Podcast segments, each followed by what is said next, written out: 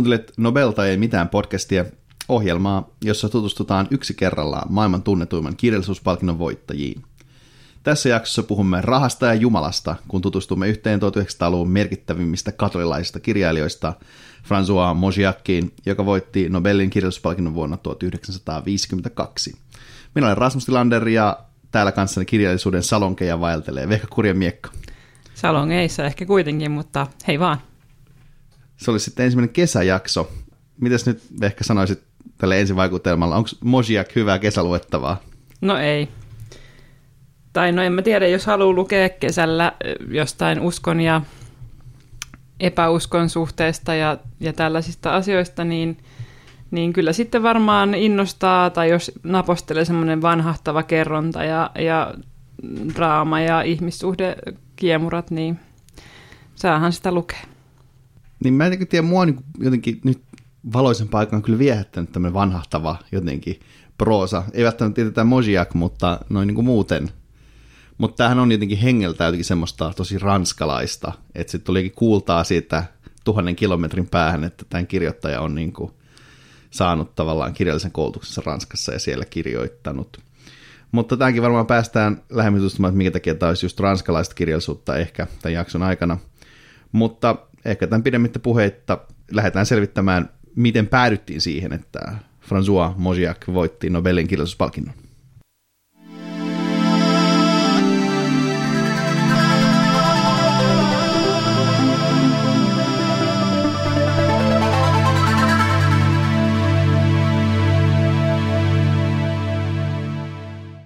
François Mojiak syntyi vuonna 1885 Bordeauxssa hurskaan katolaiseen porvarisperheeseen, ja tässä heti jo ensimmäisessä lauseessa tiivistyy kaikki, mistä Mojiak kirjoittaa. Bordeaux viinimaat on hänen kirjojensa keskeinen miljö, niiden kaikki hahmot on tämmöistä paikallista porvarisluokkaa, ja kirjojen keskeiset kysymykset liittyy juuri kristilliseen vakaumukseen ainakin ne viisi Mojiakin romaania, jotka mä luin tätä varten, oli kaikki niin kuin tällaisia, niin se oli nämä kaikki samat palat. Mitä mieltä sä, ehkä jos aloitetaan tästä ensimmäisestä, tästä Bordeauxsta, niin millaisia tämmöiset niin oman kotiseutunsa kuvaajat on sun mielestä? No onhan siinä tavallaan puolensa, jos, jos kirjoittaa semmoisista asioista, mistä tiedetään paljon, ja on niitä muitakin Nobelista, jotka on kuvaillut niin kotiseutuaan tai, tai taustaansa ja ammentaneet siitä niin inspiraatioa esimerkiksi nyt just Gensaburo Oellon niistä pikkukylistä. Ja sitten Aleksievits on kirjoittanut tavallaan niin kuin neuvostomaista, mistä hän on kotoisin. Ja sitten etenkin vähän vanhemmassa suomalaiskaunokirjallisuudesta on tosi tyypillistä, että kuvataan niin kuin omia synnyinseutuja ja sellaista niin kuin kaupunkimaisemaa, vaikka teollistumisen aikaa tai sitten maalaiselämää. Mutta ei se kyllä mun ehkä lempi niin kuin aihe ole. Ja usein tuntuu, että sitten siinä mennään jaaritteluun, kun oletetaan, että lukija kiinnostaa vaikka joku vuoden kiertomaa taloudessa tai, tai kenkien valmistamisen vaiheet. Niin, siinä pitää ehkä löytyä tietty balanssi sen, sen kanssa. Mullekin tämmöistä on vähän vaikeita, missä liikutaan niin kuin vaan jotenkin yhdessä paikassa, että mä ehkä pitäisin enemmän vaikka jostain Olga Tokartsukin henkisestä kirjailijasta, joka liikkuu huomattavan monessa paikassa samaan aikaan ja siellä mennään tiesi vaikka missä. Mulla tuli tästä ensimmäisen mieleen niin kuin vertailukohta niin kuin Nobel, Nobelisteista, joka tekee tämän paremmin, paremmin kuin Mojiak, niin se olisi Orhan Pamuk, jonka myös perusteluissa mainitaan, että hän, tai Nobel-perusteluissa mainitaan, että hän kuvaa tosi hienosti kotikaupunkinsa elämää ja historiaa, siis Istanbulia. Ja siinä on ehkä se ero, että siinä missä Mojiak on aina samassa, aina se on sama aika, sama paikka, sama teema – niin sitten taas Pamuk kuvaa tosi eri aikoina aika erilaisista näkökulmista Istanbulia, että sieltä löytyy hyvin erilaisia lähestymistapoja siihen kaupunkiin. Ja en tiedä, Istanbul on myös kiinnostavampi paikka kuin Bordeaux, ei siinä. Mm, ja itse asiassa mä rupesin miettimään, että, että samahan on tuolla Kötseellä, että sehän myöskin löytää niin kuin sieltä eteläafrikkalaisesta niin kuin ympäristöstä niin tosi erilaisia tapoja kuvata sitä, sitä yhteiskuntaa ja sitten Gurna myös silloin kanssa eri kulmia siihen, siihen mistä hän tulee. Mutta joo, ketkä vaan. Niin ja se voi ehkä kuitenkin sanoa, että Mojiakin kirjoissa tämä miljö ei kuitenkaan, vaikka se on aina sama, niin nouse mitenkään päärooliin. Että ainakaan omassa lukukokemuksessa ei, ei tullut hy- hypännyt elävästi silmien eteen ne viinimaat, vaan ne oli sieltä silleen välillä okei okay, muistin, että tämä nyt on täällä, kun mainitaan, että joku hahmo menee käymään Pariisissa, että ai niin näin ei ollutkaan vaan jossain random jutussa, vaan tässä oli tämä Bordeaux, että tästä ensimmäisestä kategoriasta en anna Mojiakille hirveästi pisteitä. Mutta jos siirrytään johonkin, mikä Mojiakissa on suhteellisen kiinnostavaa, on se, että hänen kirjallinen läpimurtonsa sattui suhteellisen vanhana. Hänen ensimmäinen hittikirjansa Pyhä suudelma on julkaistu Mojiakin ollessa 37-vuotias ja oli vasta hänen viides romaaninsa. Mutta tässä mä hyppään ehkä vähän jo asioiden e- edelle, koska tätä ennen Mosiak toki kävi luostarikoulut ja lukiot ja pääsi yliopistoon sisään ja hän jätti sitten tietenkin menemättä sinne. Eipä siinä, kyllähän nyt suvun tilukset elättivät. Ja mitä tekee ranskalaisnuorukainen, kun opinnot ei nyt ihan kiinnosta, eikä töitä varsinaisesti tarvitse tehdä, no alkaa tietenkin kirjoittamaan runoja – Mojiakin kirjan debyytti onkin runokokoelma Le Mains Jointes yhteenpuhdistetut kädet vuodelta 1909. Tällöin Mojiak oli siis 24-vuotias.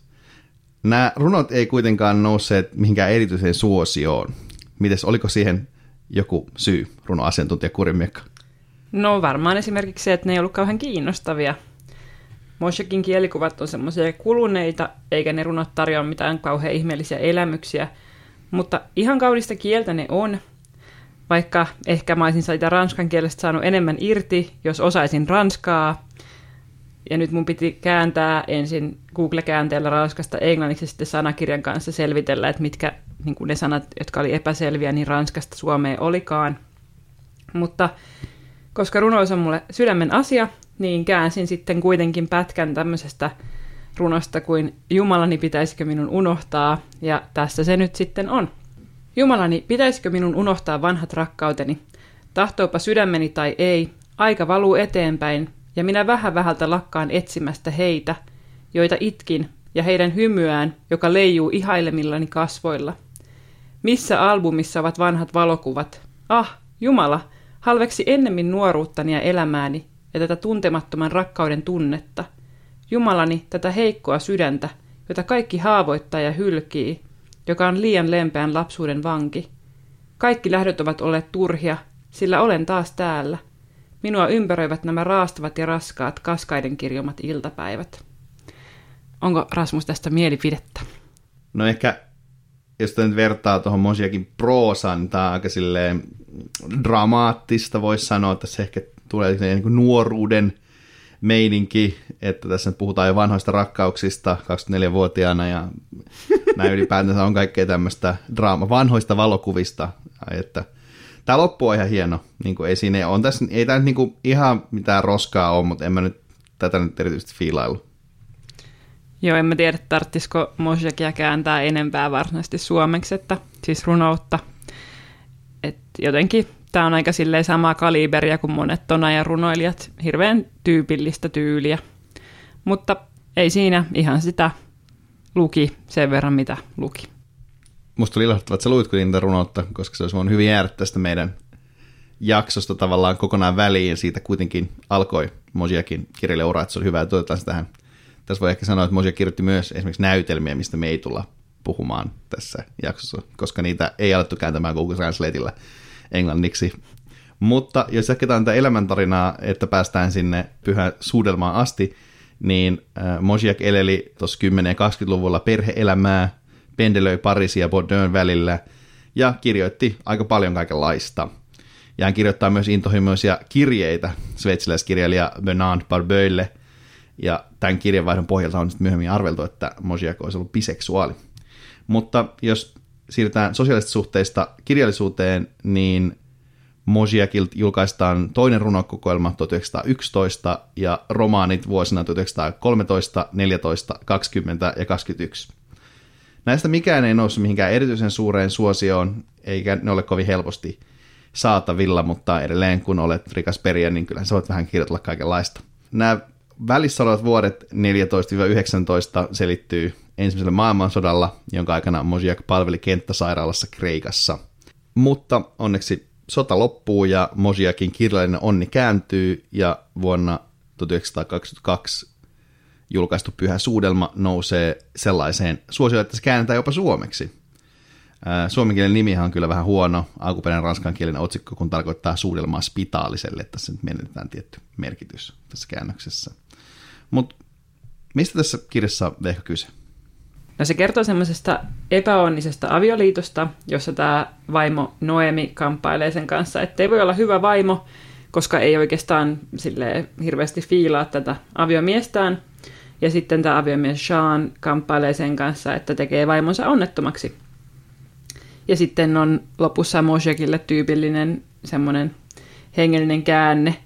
Mutta haluaisitko sä, Rasmus, kun sä oot meidän podcastin Nietzsche vastaava, niin kertoa, että mikä siinä on se juttu? Oikein mielelläni. Näissä Moshekin kirjoissa joku keskeisistä hahmoista on yleensä jonkinlainen vähintään niin semi-edky-ateisti. Ja tässä se on tämä Jean, joka inspiroituu kenestäkäs muusta kuin Friedrich Nietzschestä, josta meitsi on muuten tehnyt kandinsa aikanaan, joten tämä on sinänsä iästävä aihe. Tässä pyhän suunnitelmassa tämä niin kuin filosofinen ajatus, mikä tässä on keskiössä, on Nietzschen ajatus herra- ja orja-moraalista. Jos tätä vähän yksinkertaistaa, niin tämä homma toimii sillä tavalla, että herra on vahva ja pitää asioita joko hyvinä tai huonoina. Orja taas on heikko ja katkera ja siksi pitää asioita joko hyvinä tai pahoina.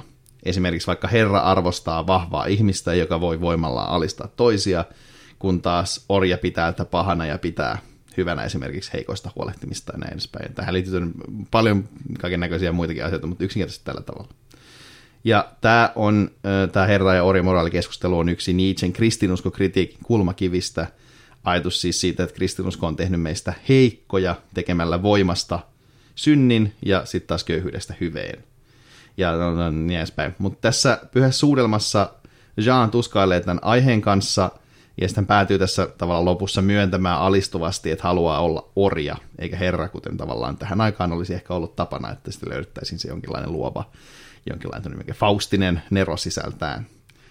Ja tavallaan niin tämä on aika tyypillinen ratkaisu tälle Mojiakin kirjasta. Tämä ei ole missään määrin mun mielestä niistä kiinnostavin, että noissa muissa kirjoissa on ehkä vähän sille jotenkin jännittävämpiä nämä käänteet, mutta tässä, tässä nyt on tällainen, että päädytään tähän niin alistuvaan asemaan.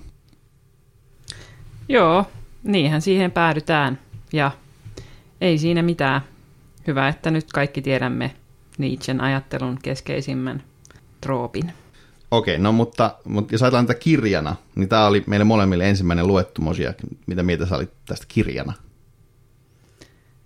No ei ollut kauhean kaksinen. Että jotenkin mä, kansi oli huikea. Se on ihan mielettömän hieno, että voitte googlata sen ja katsoa, että millainen se on – mutta se kirja itsessään ei mun mielestä ollut mitenkään kauhean puhutteleva, ei herättänyt kauhean suuria tunteita.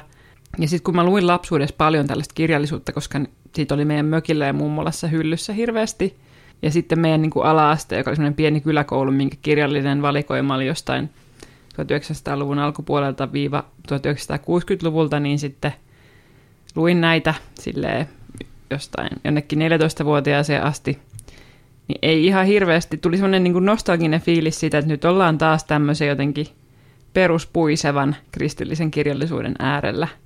Että joo. Mun mielestä se noudattiin semmoista niin kuin jotenkin eh, samaa kaavaa kuin muistakin Monsikin kirjoissa, että tämä alku oli ihan ok ja loppu oli ihan ok, mutta sitten se niin keskiosin välissä oli silleen, blää, ei kyllä kiinnostunut yhtään. Mikä mood? Mutta ehkä me halutaan kuitenkin antaa teille kuulijoille myös mahdollisuus tuomita itse, ja ehkä tässä myös antaa näytä siitä, että miten Mojiak kirjoittaa tästä katkelmakirjasta. Ole hyvä. Eräänä aamuna he kohtasivat toisensa erään rajarikkoisen vanhuksen vuoteen vieressä, vaikkeivät olleetkaan sopineet keskenään tuosta käynnistä. He takertuivat ahnaasti uuteen yhdyssiteeseensä ja tekivät sittemmin kerran viikossa yhteisen sairaskierron kylän taloihin, siirtäen toinen toiselleen ihmisten kiitokset – Näiden sairaskäyntien ulkopuolella Noemi pakeni Jeania, tai pikemminkin Noemin ruumis pakeni Jeanin ruumista, ja Jean pakeni Noemin inhoa.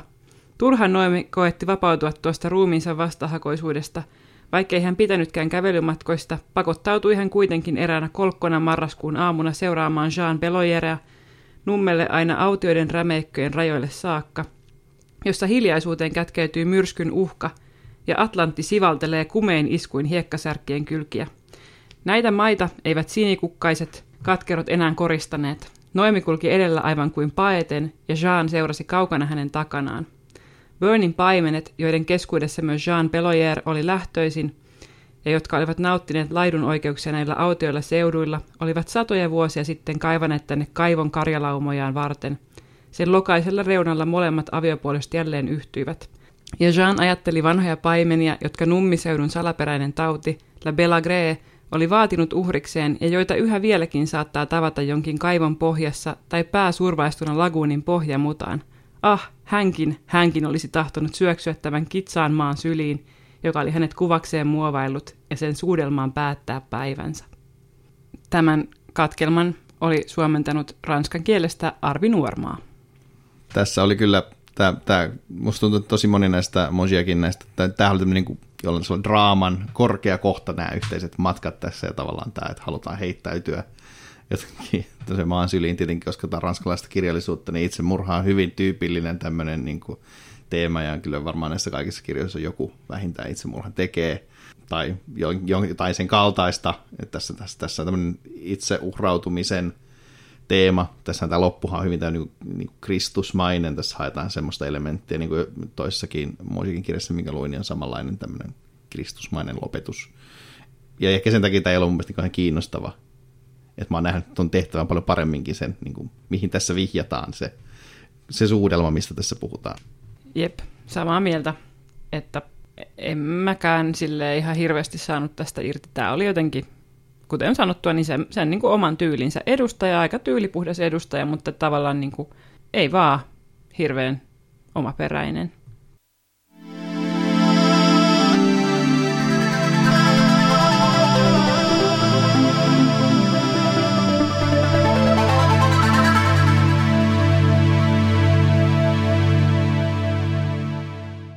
Jos sitten siirrytäänkin eteenpäin Mojikin uralla, niin seuraavana vuonna tai julkaisemisen jälkeen, eli 1923, Mojia julkaisee peräti kolme kirjaa. Ja sitten vuonna 1925 hän voittaa Ranskan Akatemian suuren romaanipalkinnon kirjastaan Le Désert du Amour. Varmasti kiinnostava teos, mutta koska kumpikaan meistä sitä lukenut, niin jatketaan seuraavaan merkittävään kirjaan, eli vuonna 1927 julkaistuun Myrkyttäjättäreen, jota pidetään käärmeen solmun ohella Mosiakin keskeisimmänä teoksena. Ja mun täytyy sanoa, että tämä kirja ei kyllä herättänyt musta oikein mitään tuntoja. Et siinä on tämmöiseen mosiakmaiseen tapaan aika vetävä alku, vaimo vapautetaan syytteistä miehensä myrkyttämisestä. Mutta tästä puuttuu sitten taas se sellainen niin henkisen elämän kuvaus, joka näissä muissa Mosiakin äh, kirjoissa on ollut kiinnostavinta ja sitten sen tilalla on lisää tätä niin kuin draamaa, joka on jotenkin tosi puisevaa eikä oikeastaan kiinnosta. Ja tässäkin vaikka keskiössä on niin kuin tavallaan murha tai siis niin kuin myrkytys, niin silti se ei oikein niin kuin missään vaiheessa ota, ota mitään niin kuin kierroksia. Toki voi olla myös, että kun tämä oli tämä niin kuin viides näistä kirjoista, jonka mä luin, niin mä aloin olla vähän väsynyt jo tähän niin kuin osiakin kirjallisuuteen. Mutta äh, vaikka tämä kirja ei mun mielestä itsessään ole kiintoisa, semmoista hämmentävää, että tämä on noussut näin niin kuin – keskeiseksi. Ehkä, ehkä tähän, tähän sen niin kuin suosioon vaikuttaa se, että on tietyllä tavalla niin kuin true crimea, koska tämä perustuu siis ihan oikeaan niin kuin oikeustapaukseen tämä kirja, joka oli joskus tuossa 20-luvulla järkytti Ranskan maata. Että ehkä se siitä sitten lähti. Mutta vaikka itse tämä kirja ei ollut niin kiintoisa, niin se, mistä me voitaisiin ehkä tästä jutella tämän tiimoilta, on Mosiakin fatalismi, eli usko kohtalon välttämättömyyteen – Nimittäin vuonna 1939 äh, filosofi, tuleva kirjallisuuden Nobel-voittaja Jean-Paul Sartre nostaa myrkyttäjättären päähenkilön Theresen keskeisimmäksi esimerkiksi siitä, miten äh, kirjoittajana Mosiak leikkii Jumalaa ja kieltää vapaan tahdon hahmoiltaan. Terese on, on, on siis kirjassa tämä vaimo, joka antaa miehelle myrkkyä, mutta ei jotenkin pysty selittämään, että miksi sen tekee, ja on muutenkin jotenkin aika flegmaattinen tässä niin kuin kohtalon kouran edessä ja niin edespäin. Ja tämä kritiikki yllättäen tulee siis Sartrelta, jonka keskeisimpiin filosofisiin ajatuksiin kuuluu tämmöinen niin radikaalin vapauden puolustaminen. Ja hän ei sitten niin kuin kauhean yllättäen ollut samoilla linjoilla Mosiakin kanssa. Mutta musta Sartre on kyllä ihan niin kuin jonkun jäljillä. Saatko tästä kiinni? No jos mietitään tätä François Mosiakin kirjojen niin kuin toistuvaa kaavaa ja tyyliä, niin kyllä mun mielestä niissä hahmot tuntuu olevan jotenkin näyttelijöitä semmoisessa käsikirjoituksessa, joihin heillä ei ole niin kuin hirveästi sanottavaa. Että se on niin kuin usein nähtävissä mitä tulee tapahtumaan ja millaista se hahmokehitys tulee olemaan.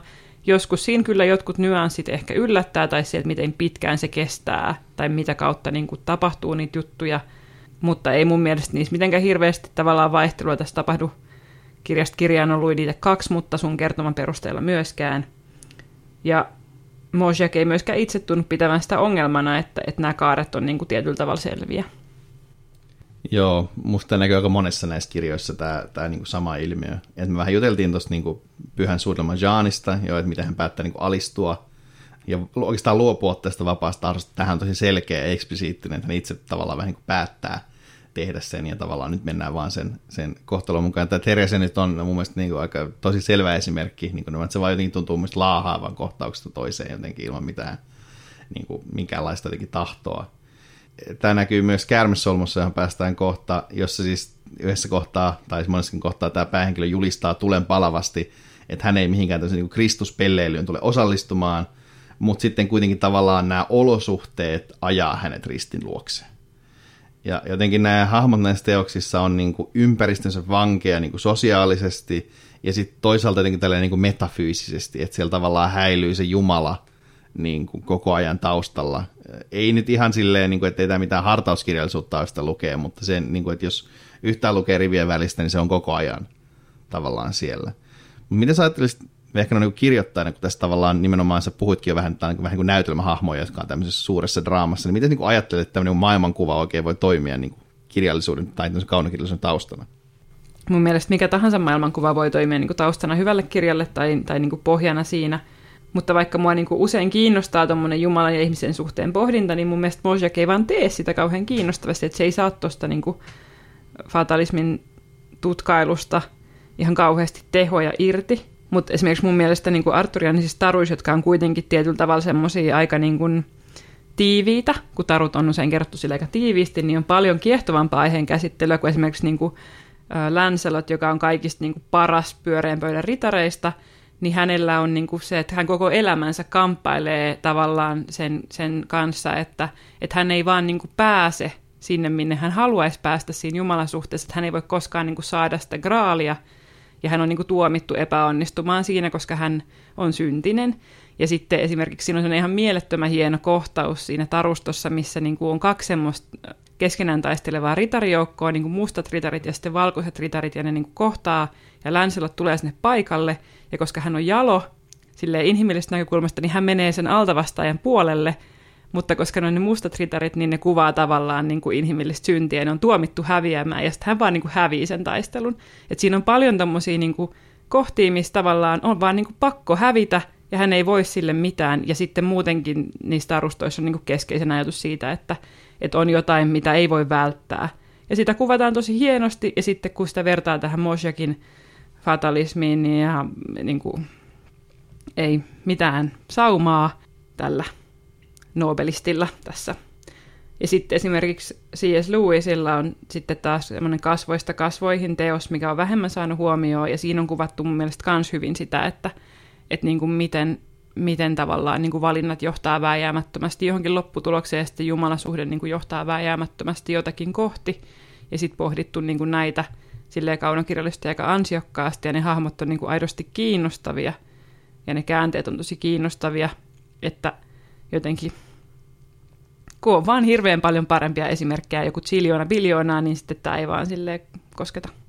Niin kuin täytyy myöntää, että tämä oli mun mielestä lähinnä kiinnostavaa sille jotenkin, jos sitä niin peilasi tavallaan siihen ranskalaiseen eksistentialismiin, mikä tuli tämän jälkeen, että niin tavallaan silleen filosofia historiallisesti kiinnostavaa, että tässä oli tämmöinen jotenkin fatalismivaihe, ja sitten, että, että tavallaan Mosek ajatui niin Flydikseen Saatran kanssa. Ja kiinnostavaa päästä sitten jossain vaiheessa, kun puhutaan Saatresta, niin päästä palaamaan tähän aiheeseen, että miten se sitten näyttäytyy tämä vapaa tahto suhteessa tähän kohtaloon. Mutta tästä on varmaan hyvä jatkaa Mosiakin kirjailija Eetosta eteenpäin ylipäätänsä. Hän on itse kirjoittanut, että hyviä kirjailijoita vedetään jatkuvasti kahtaalle. Että on toisaalta – tällainen niin kuin puolueeton todellisuuden luonne pohjimmiltaan, mitä halutaan paljastaa sinne kirjallisuudessa. Ja sitten toisaalta taas halutaan miellyttää lukijoita tietyillä henkilökohtaisilla niin kuin mielipiteillä tai draamalla tai tällaisella. Nobelisti Andre Gide, jonka kanssa Mosiak kävi tämmöistä nokittelevaa kirjeenvaihtoa, kirjoitti erässä kirjeessään Mosiakille, että sun romaanien tarkoitus ei niinkään ole houkutella syntisiä kristinuskon pariin, vaan muistuttaa kristittyjä siitä, että maan päällä on muutakin kuin taivas. Eli Mosiak, jota siis on syytetty esimerkiksi vaikka ihmisvihamielisyydestä, pyrkii kuvaamaan romaaneissaan tämmöistä niin perisynnin todellisuutta, jotain, mistä oikeastaan vaan tämmöinen niin sattumanvarainen armo voi pelastaa, että sä pääset pois sieltä tavallaan turmelluksen tilasta. Mun mielestä Mosek ehkä onnistuu näiden niin kuin henkilökohtaisten näkemystensä välittämisessä, mutta tässä puolueettomuusmenossa ei kyllä onnistu. Voihan sitten sit toki olla sitä mieltä, että pitäisi onnistua kirjoittajan, mutta niin kuin nyt saarnataan asiasta, mikä ei niin kuin ehkä sitten ole sitä, mitä itse noudattaa. Mutta ehkä voin sen verran hänelle kumminkin pisteitä antaa, että välillä siellä on niinku ihan ok ihmisluonteen ja varjopuolten kuvausta ja sitten sitä niinku hahmokehitystä, vaikka niin. Ehkä se syy, minkä takia Mojek jotenkin näki tämän niin keskeisenä tämän niin kuin todellisuuden pohjimmaisen tai perimmäisen jotenkin realiteetin kuvaamisen niin kuin johtui nimenomaan hänen uskonnollisesta taustastaan. Että hän ajatteli monella tapaa, että hän niin kuin kuvaa todellisuutta niin kuin jotenkin hän kirkko opettaa tai näin edespäin. Hänhän itse tosiaan sai hurskaan katolaisen kasvatuksen ja edusti katolaisuuden sisällä niin sanottua jansenismia, jota, josta puhutaan usein sieltä, että se on vähän niin kuin protestanttisväritteistä katolaisuutta, tai että se on niin katolaista kalvinismia. Eli että siinä korostuu perisynnin valta, ihmisen pahuus, predestinaatio eli ennalta määrääminen sekä tarve Jumalan armolle. Tunnetuimmassa esseessä Dieu et Mammon, Jumala ja Mammona, vuodelta 1936 Mosiak luonnettiin omaa uskonnollista taustaansa sillä tavalla, että hänen katolilaisuudessaan on kyse kristinuskon magnetismista. Että hän kirjoittaa, että hänen elämänsä vapauttavampia kokemuksia oli se, että kun hän teininä ymmärsi, ettei hän voi paeta katolilaisuudelta ja tavallaan lopetti pyristelyn. Pyristelyn oli muuten hauskana detaljina kuulunut myös nobelisti Anatole Franceen kirkkoa pilkkaavien romaanien lukemista, johon päästään ilahduttavasti palaamaan joskus myöhemmin. Mutta tätä niin tässä ytimessä olevaa niin sanottua ristivankeutta hän kuvaa minusta hienosti tässä, tässä lainauksessa. Kuitenkaan en koskaan kysynyt itseltäni, olisiko nyt se hetki luopua kristinuskosta. Se ei missään kohtaa ollut vaihtoehto. Ainoastaan yksi kysymys riivasi minua. Se oli ratkaistava joko antamalla itsen Jumalalle tai paholaiselle. Ei ollut toivoakaan, että voisin paeta kristinuskon otteesta, ei mahdollisuutta, että luopuisin kristillisestä tavasta ajatella. Kiitos. Tässä on musta aika hyvin summattu tämä. Mutta tässä taas ehkä sitä toista puolta tässä, mikä, mikä liittyy keskeisesti tähän äh, Mosiakin kristillisyyteen, nimittäin hän oli myös niin kuin opillista ja konservatiivi. Hän ajatteli, ettei, ettei ole niin kuin hänen paikkansa vaan mennä kyseenalaistamaan katolisen kirkon välillä vähän epäloogisiakin pyhiä oppeja. Et hän kirjoittaa tuossa Jumalassa mammonassa esimerkiksi, että täytyy rohkeasti myöntää, että kun korvaa nenänsä joka paikkaan tunkevan Jumalan – Jumalalla, joka ei niinkään katso yksityiskohtiin, ei etene hengellisellä polulla, vaan ennemmin astuu taaksepäin. Eli tässä niin Mosiakin teologista ajattelua määrittää samaan aikaan vahva usko kirkon viralliseen opetukseen, mutta sitten taas toisaalta ajatus, että näille ei ole jotenkin mitään järkevää järkiperustetta. Jumala nyt ei vaan sitten anna muuta mahdollisuutta kuin uskoa mutta nyt kun tässä pöydän ja mikrofonin äärellä on kuitenkin kaksi teologian maisteria, niin voitaisiin omistaa hetki tänne Mosiakin uskonnolliselle ruotimiselle, MPVK. Niin, en mä tiedä, että onko mulla tuosta Mosiakin uskonnollisuudesta hirveästi mitään niin kuin sanottavaa. Että vaikka mä nyt olen teologian maisteri, niin mulla meni kuitenkin opinnoista ehkä 70 prosenttia siihen, että mä vaan jotain pööpöilin siellä menemään ja luin niin kuin kirjallisuustiedettä sivuaineena ja luin estetiikkaa sivuaineena ja filosofiaa sivuaineena ja sitten tein gradunkin silleen, että siinä ei ollut mitään tekemistä teologian kanssa. Mutta jos ehkä mietitään tätä asiaa siitä näkökulmasta, että mä oon itse kristitty, niin ehkä Mosekissa ärsyttää se, että hän silleen niin kuin pakolla syöttää tietynlaista niin kuin kuvaa kristinuskosta. Että et tässä niin kuin näkyy just se, että hän on, niin kuin äsken kerroitkin, niin katolilainen ja sitten – hänelle on niin kuin keskeisiä tietyt asiat ja, ja se, että hän niin kuin suostuu siihen kirkon johdatukseen ja oppiin. Ja sitten se on jotenkin silleen tylsää, että ehkä siinä niin kuin ei myöskään tarjota sitten lukijalle niin suurta mahdollisuutta miettiä niitä hengellisiä kysymyksiä, kun ne vastauksetkin tulee niin kuin tietyllä tapaa valmiina. Ja se on musta vähän tylsää. Aa, mun mielestä oli pikkusen aika niin virkistävää, tai kun mä luin tämän esseekokoelman, niin mä olisin, että ai että, siis ihanaa, kun niin uskonnon filosofia nimenomaan tottuu lukemaan, että kaikki yrittää vääntää jotain ihan todella älyttömiä järkiperusteita sille, että Jumala on tai ei ole olemassa. Mä, tässä nyt ei ole yritellä niin selitellä yhtään mitään. Että tässä ollaan vaan silleen, että mä nyt oon tätä mieltä, ja mulla ei oikeastaan siihen sille hirveän järkeviä perusteita, paitsi että että niin kuin jotenkin se on tietynlainen, en mä tiedä, ehkä esteettinen tai eettinen tai joku tämän tyyppinen niin kuin kutsumus tässä, tässä iskee, että tavallaan, että se rauha siinä, että lopetin pyristelyn. Se on musta aika silleen, jotenkin puhuttelevaa, ehkä, ehkä jotenkin, mä ajattelisin, että jos, jos mä nyt jotenkin saisin jonkinlaisen niin kuin herätyksen tässä hengellisessä elämässä, niin se voisi jotenkin ehkä muistuttaa jotenkin tämän kaltaista. En usko, että sitä ihan hetken tapahtuu, eikä Mojiakin välttämättä ole kaikkein innoittavia esikuva siihen. Mutta mun mielestä tämä oli jotenkin tosi niin kuin, niin kuin freesiä tavallaan lukea tällaista esseetä niin kuin kaiken niin kuin nykyisen teologisen keskustelun niin kuin keskellä. Niin, onhan se toisaalta ihan hauskaa, jos on, jos on selvästi tuommoinen hengellinen vakaumus ja puhuu siitä vakaumuksesta itsessään. Mutta ehkä mullakin tässä taas vaikuttaa se, että kun, kun aikanaan oli semmoinen suuri hengellinen kokemus ja sitten luki vaan ihan jäätävät määrät jotain hartauskirjallisuutta, jos oli niin kuin tällaista settiä, niin sitten sit siitä tulee sellainen, että tämä on nyt nähty ja tämä on niin kuin saarnaavaa ja sitten ei jotenkin vaan hirveästi saa siitä enää irti. Että et voi olla, että tämä on vain niinku yksinkertaisesti genrenä mulle liian tuttu. Niin se voi olla, koska mulle ei tullut yhtään niin kuin saarnattu fiilis tästä, niin kuin mistä, oikeastaan mistään näistä kirjoista varsinaisesti.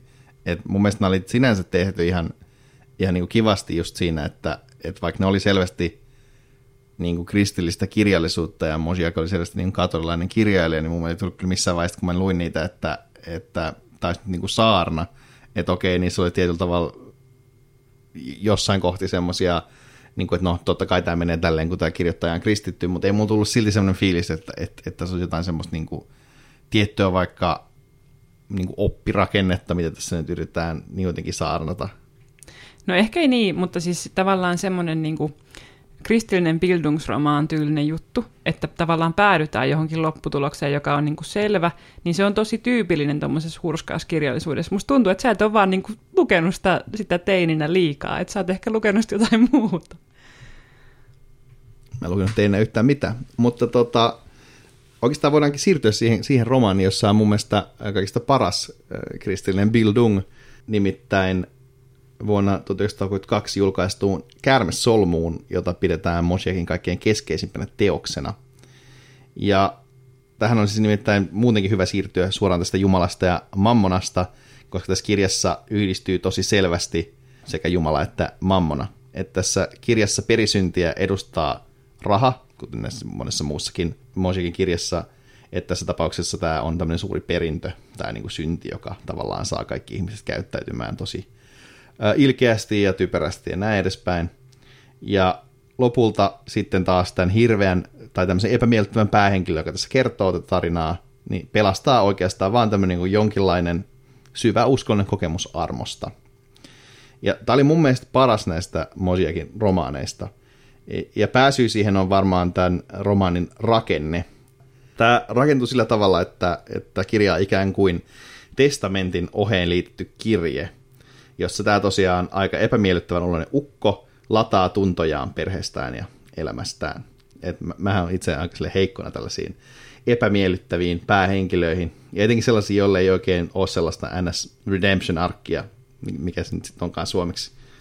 Sillä ei ole mitään virallista käännöstä, jota mä ainakaan niin kuin kirjallisuustieteen puolelta tietäisin, mutta toisaalta sehän on näissä niin kuin aina kaunista, että voi keksiä semmoisen itse, joten voitaisiin ehkä puhua jostain niin kuin armahduskaaresta tai vapahduskaaresta tai sovituskaaresta, jossa se päähenkilö sovittaa ne aiemmat pahat tekonsa ja sitten sitä kautta ansaitsee itselleen sen armahduksen tuomiolta ja rangaistukselta, tai ainakin sen, että, että hänen, hän ei niin kuin tarvi enää pitää pahana, hänestä saa tykätä. Ja mä taas niin kuin ihan tykkään tällaisista kaarista, mutta en tavallaan pelkästään sen niin kuin itsensä vuoksi sen takia, että jotenkin paha niin kuin muuttuisi hyväksi, vaan ainoastaan, jos ne on tehty niin kuin kiinnostavasti ja sopii siihen hahmoon kokonaisuudessaan. Että valitettava usein näistä tuntuu olevan vähän semmoinen meininki, että se hahmo muuttuu kokonaan toisenlaiseksi, kun se käänne kohta tulee, että, että se on niin kuin automaattinen semmoinen naps vaan, ja sitten siitä tulee semmoinen niin kuin jotenkin hyvis, jonka kaikki luonteenpiirteet ja moraaliset näkemykset sotii sitä vastaan, millainen se oli vain niin kuin hetkeä aiemmin. Ja sitten se tulee jostain puskista se oma tunto ja kärvistely ja pahuuksien sovittaminen. Ja joskus se on semmoinen kunnon speedrun, että, että se hahmo vaan niin kuin saa tämmöisen, että nyt mä sovitan nämä, sitten se sovittaa ne tosi nopea, ja sitten päästään siihen niin kirjan loppuratkaisuun, että, että se oli niin kuin siinä, että sille ei anneta läheskään yhtä paljon aikaa kuin sille niin kuin alustukselle, ja silloin se on niin kuin erityisen ärsyttävää. Minusta oli ihan kiinnostavaa kuulla, mitä mieltä saisi tullut tästä, koska tässähän tämä tavallaan tapahtuu vähän silleen naps, koska siinä ytimessä on tämmöinen tavallaan yllättävä uskonnollinen herääminen tai kokemus, mikä on mun mielestä myös ihan niin kuin mahdollinen, että silleen voi ihan aidosti käydä. Äh, mutta sitten ei, niin kuin, tässä ei niin kuin asiat järjesty niin kuin jossain Disney-leffassa, silleen ne asiat ei vaan sitten mene hyvin niin kuin sen jälkeen, että asiat jatkaa edelleen menemistään tavallaan sillä radalla, missä ne oli, olikin, vaikka se päähenkilöllä onkin tietynlainen tällainen niin kuin vahva mielenmuutos, mikä on mun mielestä aika, aika jotenkin siististi jotenkin tehty.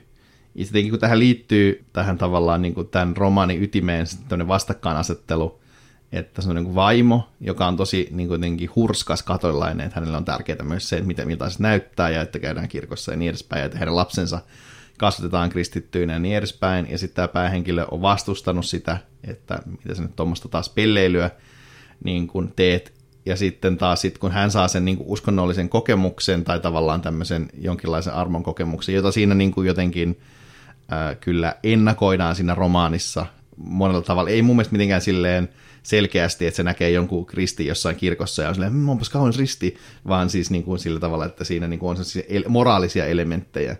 Niin sitten kun tässä niin kuin tavallaan peilataan näitä kahta, että on tämmöinen niin kuin jotenkin ulkokultainen porvarillinen kristinusko ja sitten tämmöinen niin kuin syvä niin kuin jotenkin vakaumus, joka tulee sieltä tämmöisen perisynnin kautta, niin se on mun mielestä ihan siisti tehty tässä, ja tämä oli mun ehkä nimenomaan sen takia niin kuin teologisesti näistä jotenkin tavallaan kaikkea antoisin, etenkin kun, sit, kun tavallaan tässä ei tapahtunut sitä, että sit se olisi jotenkin mennyt kaikki hyvin sen jälkeen, vaan sitten se niin päähenkilö, kun on testamenttikirja, niin kuolee sen jälkeen, ja sen lapset edelleen vihaa sitä, että vaikka se tekeekin jotain sellaisia pieniä hyviä juttuja siinä lopussa. Et se on mielestäni aika, aika jotenkin niin kuin, hienosti tehty.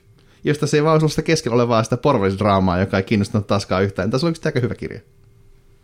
Jos olisi leikannut joku 200 sivua siitä. Ihan hyvä. Pienoisromaani. Mutta ehkä jotenkin, jos, jos jotenkin koittaa antaa Moshakille vähän armoa, niin mä mietin, että onko tässä niin kyse osittain siitä, että, että meille tälle teologilukijoina ja muutenkin ihmisiä, jotka tuntee jonkin verran niin kuin kristillistä perinnettä, niin nämä teemat on vaan niin kuin liian tuttuja. Että onko se tavallaan se, se ongelma siinä, että ei vaan jotenkin pysty sillä tavalla niin kuin löytämään niistä uusia kulmia, etenkin jos sä oot joku uskonnon filosofian asiantuntija. Niin, no sekin voi olla. Mä ajattelin, että se on ennen kaikkea kyse siitä, että jotenkin se mm, tavallaan toinen puoli, mikä näissä on. Että näitähän on pidetty jokseenkin niin uskalia aina näitä kirjoja silloin, kun ne on kirjoitettu. Että näissä käsitellään niin kuin aika paljon niin kuin jotenkin niin kuin seksuaalisuuteen liittyviä teemoja, ei mitenkään kovin eksplisiittisesti.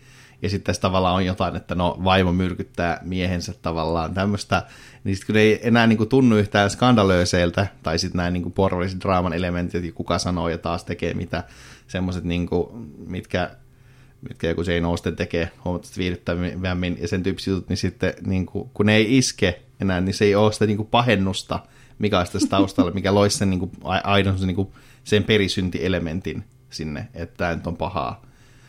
Niin sitten niin kuin, siinä, niin kuin, kun sitä ei ole sitten tavallaan vastakkainasettelua, niin sitten nämä ei, ei toimi enää niin hyvin nämä romaanit. Mm, varmaan sekin. Ei vaan ole viihdyttävää. Niin ja sitten niinku ylipäänsä niinku tämä porvarillisuuden kuvaus on vaan niinku vähän tylsää. Et jos vertaa vaikka Thomas Mannin Buddenbrookkeihin, joka on sairaan hauska kirja ja kertoo vähän samanlaista tämmöisestä niinku jotenkin törkeän takakireistä porvareista, joilla on tärkeät, niin kuin, tai miltä asiat näyttää sille, niin se on sairaan hauska kirja, kun taas sitten nämä vaan tosi tylsiä. Mm, ehkä tässä on sekin, että niihin ei tavallaan osata suhtautua silleen sarkastisesti. Niin, se voi olla, että Mosiakin jotenkin ote aika niin lakoninen tai semmoinen niin nihilistinen, mikä sieltä tulee se taustavirje siitä. No joo, mutta ehkä tästäkään kirjasta ei tarvitse diskuteerata sen enempää, vaan mennään nyt sitten eteenpäin taas Mosiakin uralla. Et Myrkyttäjätär ja Kärmesolmu julkaistiin, ura on kovassa nousussa ja sitten vuonna 1933 hänet valitaan Ranskan akatemian jäseneksi. 30-luvulla hän kirjoittaa taas pari romaania, vähän teologiaa, esimerkiksi vaikka tuon Jumalan ja Mammonan, yhden näytelmän ja kaikenlaista muutakin. Ja sitten syttyykin jo toinen maailmansota.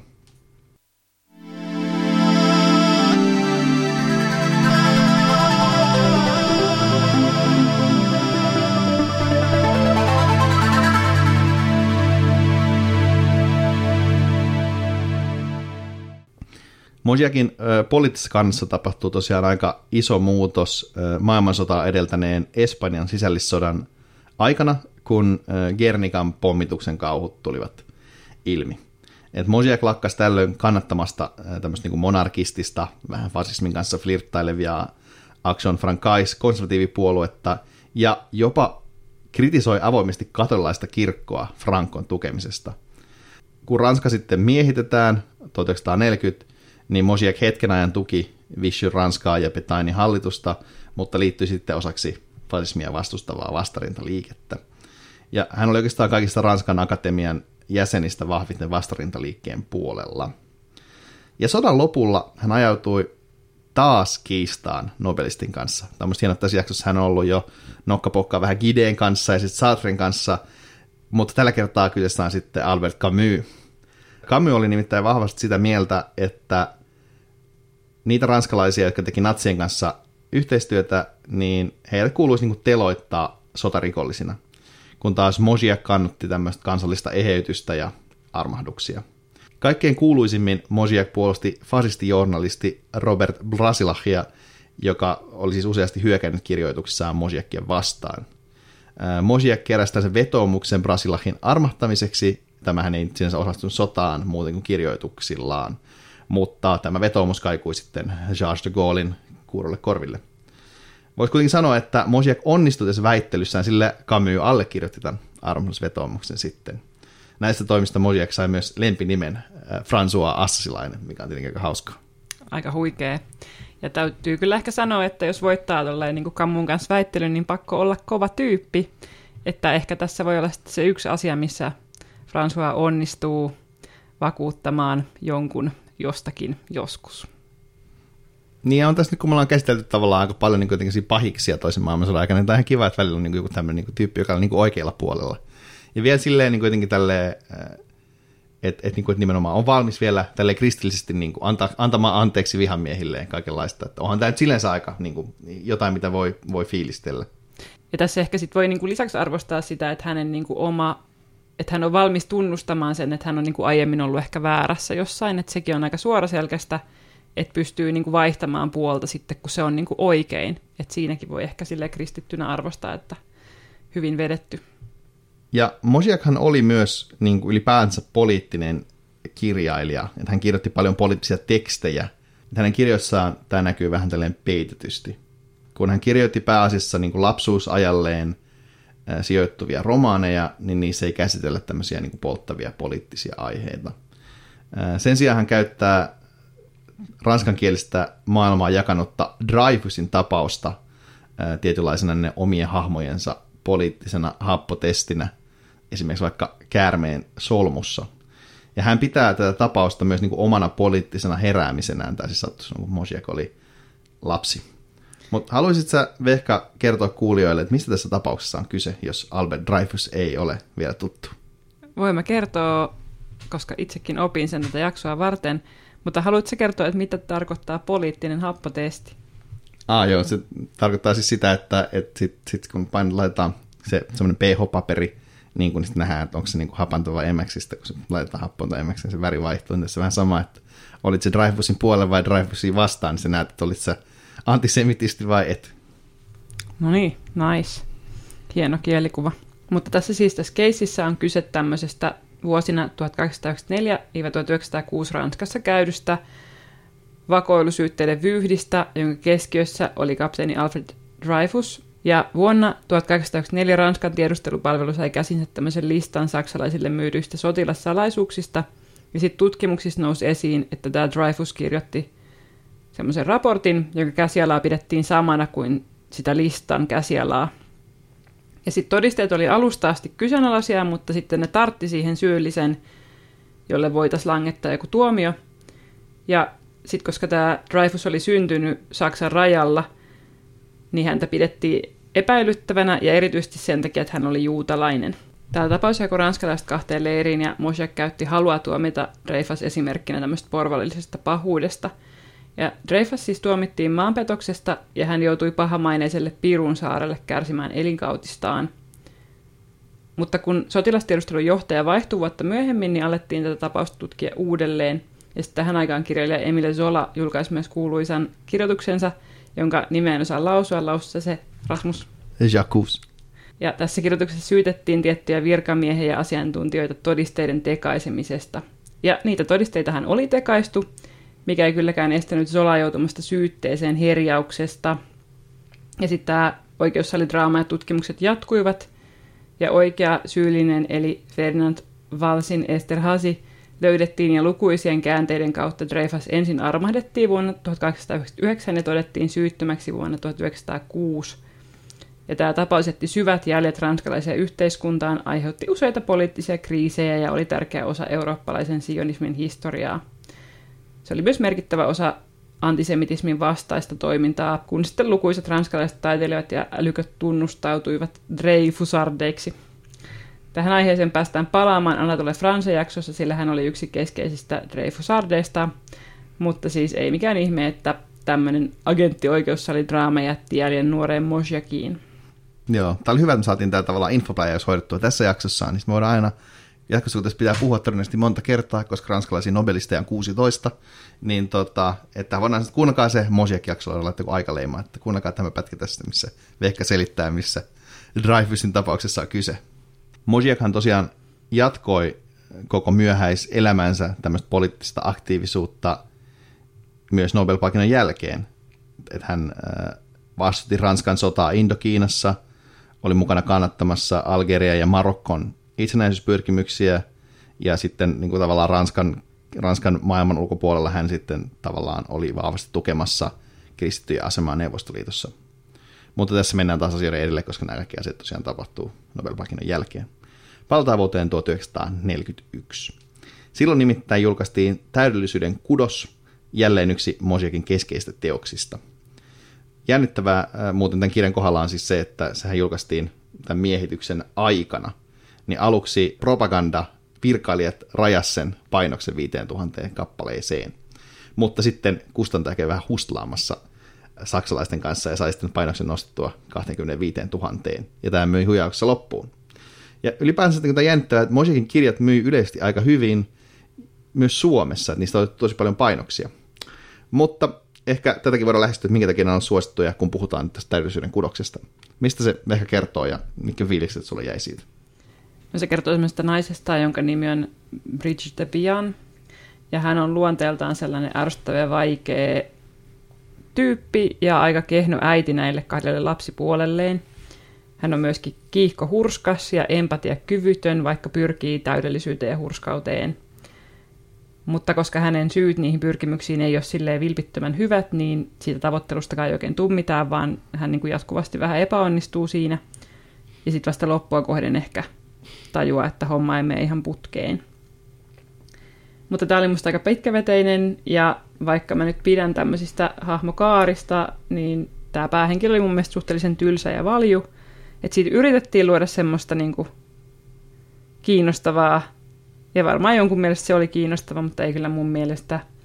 Ja taas oli selvää, mihin suuntaan mennään, ja vaikka siinä oli monta semmoista kiinnostavampaa hahmoa, niin ei se sitä kirjaa pelasta, jos se olennaisen keskuskaari ei ole niin semmoinen, mikä nappaa.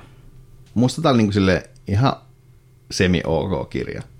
Et ehkä eniten mä fiilasin semmoista, siinä on tämmöinen papin hahmo, joka on niin kaunis nolo kristitty, erityisesti tavallaan kun sitä peilataan tähän niin kuin Bridget Pianiin, että, että hän on semmoinen, hän kasvattaa siis tämmöistä Jean de Mirbelliä, tämmöistä äh, kauhuteiniä siinä, että se viedään hänen luokseen, hän yrittää niin kuin, tavallaan niin kuin armolla ja tavallaan tämmöisellä ystävällisyydellä saada tämän Jeanin tavallaan niin kuin ruotuun, mikä ei sitten onnistu, mutta sitten tämä pastori ei kuitenkaan missä vaiheessa luovuta, ja on jotenkin silleen epäonnistuu jatkuvasti siinä tavallaan lempeydessä, mikä on mielestäni aika siisti tapa tavallaan käsitellä tätä asiaa. Mutta muuten tämä kirja on mun mielestä ollut niin kiinnostava. Tässäkin voi myös sanoa, että niin kuin käännös ei välttämättä ole niin kuin kauhean, tai tämä nimikäännös ei ole niin kauhean hyvä, koska tuo alkuperäinen ranskakielinen nimihän siis tarkoittaa fariseusnaista. Että tavallaan okei, no tämä täydellisyyden kudos, mitä tässä tavoitellaan, mutta ehkä se fariseus kuitenkin kuvaa tässä paremmin sitä, että missä tässä on kyse, että ollaan hurskaita ja sitten ollaan, aiheutetaan kaikenlaista ikävää. Tästähän on myös tässä kirjasta tietynlainen jatko-osa, vuonna 1954 julkaistu Karitsa, joka on muuten se viides suomennettu Mosiakin kirja. Se kertoo pastorista, jonka Jean de Mirbel, eli tämä kapinoiva teini, tästä aikaisemmasta kirjasta ohjaa palaamaan kotiin, kun hän on matkalla pappisseminaariin, että hän ei lähdekään sinne, vaan lähtee, tulee sinne tavallaan heidän yhteiseen kotikyläänsä. Ja sitten tämä pappiskokelas kiintyy syvästi orpolapseen ja sitten on draamaa ja sitten on traaginen Kristusmainen lopetus. Mutta joo, ei nyt erityisen kiinnostava kirja. Mutta tästä ehkä voi sanoa sen, että Mosiakin viimeisen jäänyt kirja vuodelta 1969 kertoo myös tämmöistä pastoriskokelaasta. Että hän selvästi, että tämä oli se teo, mistä hän olisi niin myöhäisiellään kirjoittaa. Että Mosiakin kuoli 1970 ja samalla jäi kesken jatko-osa tälle pappistorille, että hän on saanut kirjoittaa näistä pappiskokelaista. Se on kyllä traagista, että ei sitten päästy vielä lukemaan näistä lisää ja lisää, mutta ehkä oli jo aikakin sitten päättää tämä saaga. Mutta ehkä me voidaan sitten siirtyä tästä Mosdegin Nobel-perusteisiin.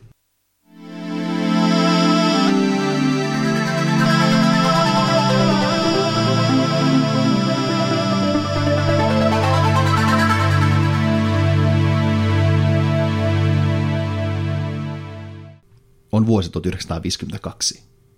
Huhut liikkuvat Pariisin kaduilla. Nobelin kirjoituspalkinto ollaan myöntämässä François Mosiakille yhdessä toisen katulaisen kirjailijan Graham Greenin kanssa. Mosiak on päättänyt kieltäytyä palkinnosta, jos hän jakaisi sen Greenin kanssa. Mä en oikeastaan tiedä yhtään, minkä takia Mosiak olisi niin tehnyt näin. Tätä päätöstä ei niin kuin oikeastaan missään kohtaa, tai mä en löytänyt mitään tietoa, miksi hän niin oli tätä mieltä. Ja sitä ei missään koskaan testattu, koska Green, jolle povattiin Nobelia vaikka kuinka kauan, ei sitä koskaan saanut. Ja Mosiak palkittiin ylhäisessä yksinäisyydessä vuonna 1952. Hänen palkitsemisperustensa kuuluvat seuraavasti. Siitä syvällisestä hengellisestä ymmärryksestä ja taiteellisesta intensiteetistä, jolla hän on romaaneissaan päässyt sisään inhimillisen elämän draamaan. Miltä kuulostaa? Siltä, että no olisi voinut olla Graham Greenin perusteet, ja sitten olisi voinut olla paljon niin kuin iloisempi meno tässä jaksossa, koska Graham Greenin pappikirjat on oikeasti kiinnostavia hyviä. Että nyt kun tämän asian kuulin, niin totean, että tämä on tosi ärsyttävää. Että jotenkin nämä ei mun mielestä edes kuvaa kauhean hyvin Moshekin kirjoja, koska taiteellista intensiteettiä ei kyllä niin kuin löydy. Että jotenkin, en, en mä tiedä, tuossa on mun mielestä tavoiteltu semmoista intensiivisyyttä noissa kirjoissa, mutta ehkä se ei vaan sit just nykylukijalle tunnu niin intensiiviseltä. Ja en mä nyt tiedä, onko se päässyt sisään inhimillisen elämän draamaan, jos se kirjoittaa vain niin kuin tietynlaisista hahmoista. Että inhimillinen elämä mun mielestä ehkä kokonaisuutena kattaa paljon enemmän kuin semmoisia tietynlaisten ongelmien kanssa kamppailevia tietynlaisia henkilöhahmoja. Joo, en mäkään ehkä ihan näitä ylisanoja välttämättä Mosjakin noin niin kuin liittäisi. Että mä oon valmis sanomaan, että jonkinlaista hengellistä ymmärrystä on näissä kirjoissa. Erityisesti musta tässä Kärmeisolmussa on musta ihan hyvä se tavallaan kaari, mikä sillä päähahmolla on, niin tavallaan siinä on ymmärretty jotain sekä tämmöistä inhimillisestä elämändraamasta, että sitten niin kuin jotenkin hengelli, hengellisyydestä tai tällaista entiteetistä on niin tosiaan mielestäni vaikea sanoa, kun tässä on tämä tietty ajan etäisyys. Ja ylipäätänsä mm, tämmöiseen niin kuin, mun on aina vaikea päästä niin porvaris niin kuin kuvauksiin sisään jotenkin tämmöiseen, jotenkin vähän hankalaa. Niin siitä ei oikein osaa sanoa, että miten siitä voitaisiin tehdä niin kuin universaali jotenkin, kun niin kuin tässä puhutaan niin kuin tästä inhimillisen elämän draamasta, niin sehän on no niin nyt kuvataan sitä, mikä ihmisyydessä on, niin kuin, mistä siinä on kyse, niin mä en ehkä ihan siinä, että nämä niin kuin on kitkeriä ja katkeria toisilleen nämä rikkaat viinitilaomistajat, niin no, onhan siinäkin, onhan siinäkin puoli ihmisyydestä, mutta en nyt tiedä, en nyt sanoisi, että se on ehkä se keskeisin asia.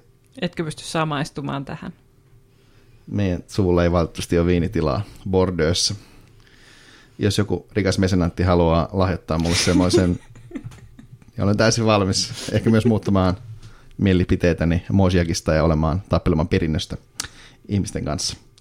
Mutta ehkäpä se oli tässä se jakso. Tämä oli musta hauska tehdä, koska ensimmäistä kertaa me oltiin ehkä sen Nobelistin äärellä, mistä kumpikaan ei ihan välttämättä ymmärtänyt kauhean hyvin. Tai oikeastaan mikään näistä kirjoista ei ollut semmoinen, missä nyt olisi hirveästi tykännyt. Et vaikka ehkä jossain Hamsun jaksossa oli vähän sellainen samainen fiilis, niin mun mielestä silti sielläkin oli ehkä se kirjoja, mistä mä oikeasti niinku ymmärsin, että minkä takia tämä oli niinku hyvä. Mm. No ehkä toinen semmoinen nobelisti oli Proudhon, mutta se toisaalta on ehkä vähän oma keissinsä. Niin, ja sitten ehkä näitä runoilijoita varmasti tulee, jotka kirjoittaa tällaista tietynlaista vanahtavaa runoutta, mutta ehkä romaanit kestää yleensä paremmin aikaa. Mutta joka tapauksessa kiva, että pääsit tämän jakson loppuun. Tämä on ollut Nobel tai ei mitään podcast, ja meille voi olla erilaista palautetta lakonistista ja nihilististä ja ihan mukavaakin at Nobel Podcast Instagramissa.